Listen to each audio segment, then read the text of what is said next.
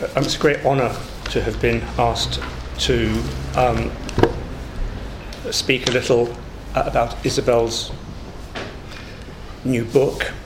Um, and it was um, a great pleasure, although a strenuous pleasure, reading uh, the book.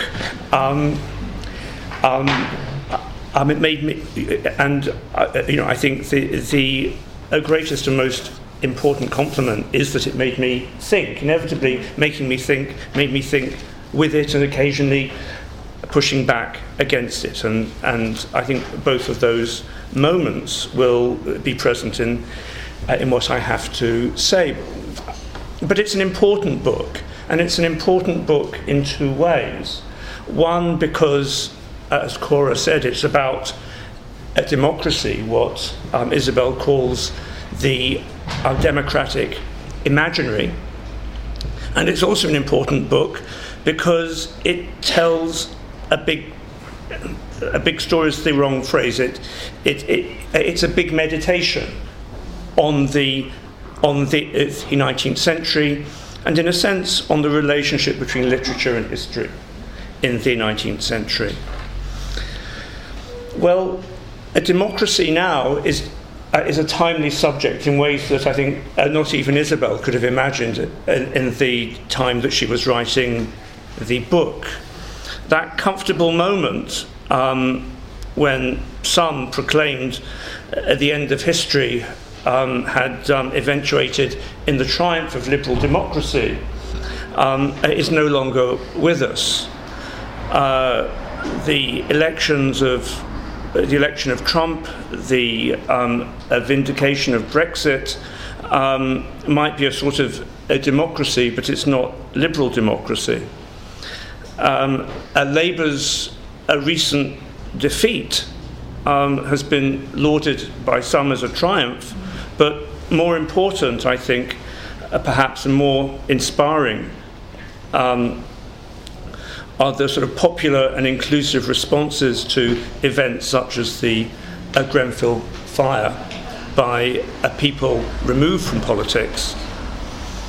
So I think this is all the more important when one places that uh, the response to the fire against what uh, Isobel rightly calls a stylish pessimism about uh, democracy that she associates with the work and writings of Agamben and that you.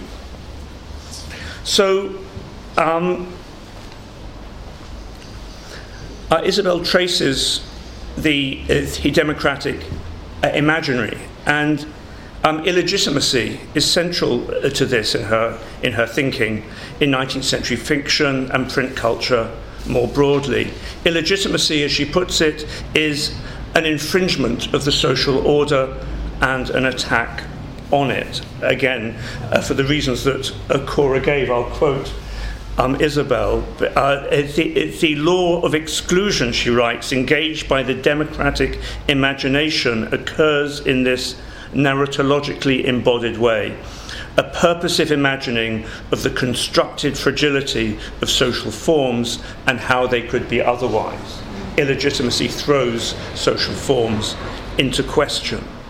So, if the theme of democracy is um, in, in an antagonistic dialogue with Agamben and others, this reading of 19th century fiction is in a much more respectful, but um, a much more respectful dialogue um, with other critics, and in particular with Catherine Gallagher's The Industrial Reformation of English Fiction. And in this, Isobel recovers, I think, um, a large story, a large meaning for 19th century fiction, one which is much needed in the wake of the collapse of Marxist and non Marxist stories about class as the paradigm for reading the 19th century.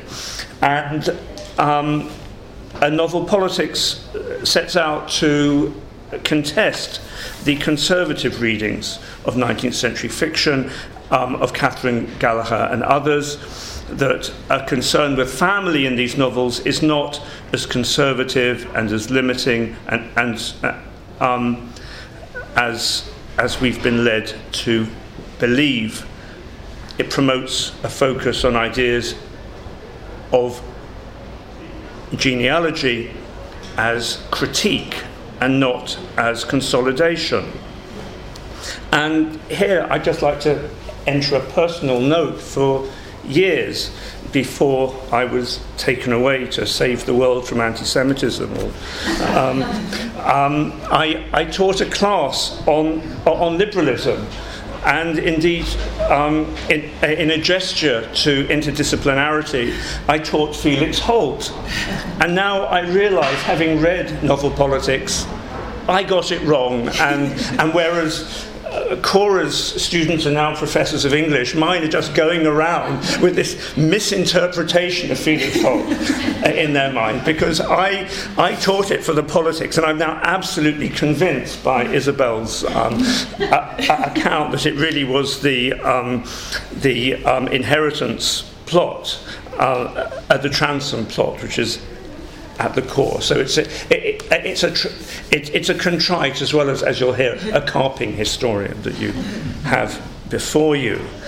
Um, so to make her argument, uh, Isobel promotes a relationship um, of the novel to the world it enters. Uh, it engages with the relationship between literature and history, and it, it stems from Isobel's uh, a dissatisfaction with readings that are, in inverted commas, grounded in history, and, uh, and a frustration with the reach of history to define literature, as, for example, it does in the social problem novel. She wants something other than um, a reductive and circumscribed read- reading of the novel. Um, but I think um, Isobel sometimes speaks with more than one voice here in the, in the book. Uh, sometimes we have a preference for the text over the context, for the tale, not the teller which of course means for the critic, not for the historian. Um, but at the same time, as there is a critique of this sort of historicism, and, and, and, and, in that sense, and a rejection of history, um, there's also a plea for a better sort of history, one that does not mask the variety and intensity of Victorian thought, as Isobel puts it, an emphasis on a context of active and highly contentious debate rather than a normative politics. So, um, uh, do we need more history, contentious debate, or less history? Um, I'm an emphasis on the tale and not the teller for the Transome plot rather than for the politics of Felix Holt, informed by Eliot's article in Blackwood's magazine, which I so wrongly stress. um, well, um, let me say a bit more about what history can and can't do, um, which will involve a method uh, which is different and more dull than Isobel's, and perhaps an ideological direction um, at the end, which is also different. So, uh, illegitimacy is at the heart of the book, and, and illegitimacy and the poor law is sometimes present in it. And I just want to take a quick look at bastardy and the law. Um, for um, the way in which uh, illegitimacy works, um, the um, bastard, the illegitimate child, is seen as um, in, uh, as um, in Agamben's terms, in a state of exception, a subject of bare life. And, um, and certainly that's partly true, but, but I'm going to suggest it's partly not so. Certainly, a bastard child, as Blackstone's, uh, the 18th century jurist, wrote, hath no father. But Blackstone was referring to the rights of inheritance. Illegitimate children were not quite outcast, they were children of the parish. So they did belong and they had an entitlement. Um, uh, uh, their cost, uh, the cost of keeping them alive, was borne by the parish, which was then to be recouped from the child's father. if he could be found. But if the father couldn't be found, the parish was supposed to bear that cost itself. So, what, so in, in the early 1830s, the Poor Law Commission sought to overturn this um, against a backdrop of rising um, illegitimacy and um, a Malthusian fear of a growing underclass of unmarried mothers. The Poor Law Commissioners said that the old Poor Law encouraged bastardy. They wrote, It was of the opinion of the most experienced parochial officers, that from ignorance and wilful perjury combined, nine bastards in ten are falsely sworn in towns. So bastard, uh, there was a premium on bastardy. The mothers got paid and they lied about who the father was to get the money. Um, so the law indu- it was induced both sexual incontinence and perjury. So things changed in 1834. Women were required to produce evidence in support of their claim of paternity other than their own testimony. Their, uh, the, uh, the, veracity of the mother's oath was immediately pay, placed under suspicion. And the mother was now bound to maintain her child. She retained a right to poor relief, but it was likely to be in the workhouse. Well, this actually looks a bit like a state of exception um, certainly moving closer to it than the earlier 18th century uh, a, a situation. But the 1834 law produced widespread anger from magistrates, from parochial officials, and from the population at large. Uh, the vestry at Sowerby in the West Riding wrote the bastardy clauses of the new poor law give inducement to seduction and, infant- and infanticide are degrading and unjust to the female, and if not repealed, ultimately tend to fill this land with an illegitimate race. So in 1844, the 1834 law was largely overturned, and paternal financial responsibility was reinstated. Unmarried mothers were given the right, independent of the parish, to apply for an order against the putative father for maintenance and support of the illegitimate child. Um, so the 1844 Act returned, marked a return to the principles of paternal responsibility, and fathers who refused to pay were liable to have their goods and chattels recovered by distress, or if that was not enough, to spend three months in prison. So if we have an image of bastardy as a state of exclusion, that actually is, in a sense, more literary and less historical than uh, we might have thought.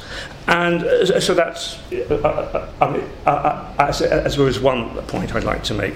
The second point is that um, where does this change come from? Well, it comes from, as it were, a political nexus, which is not much discussed. We have a democracy on the one hand, we have conservatism on the other, but this reform is a result of, of liberalism and of, if not democracy, of a system of representative government. Now, liberalism and representative government, I think, are ambiguous and Janus faced. Certainly has an ambiguous legacy.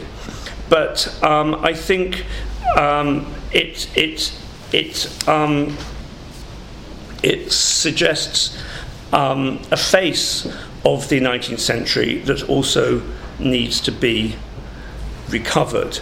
Um, but I think, so, um, in conclusion, I, I, I, just want to thank Isobel for taking me back to, uh, to this material. Um, it's, a, it's, a, it's a measure, um, albeit a personal one, of the value of her book that um, it strengthens my resolve to um, uh, come back to the 19th century and to teach and write about it. And, and when I do so, novel politics will be a central and um, inescapable source of inspiration.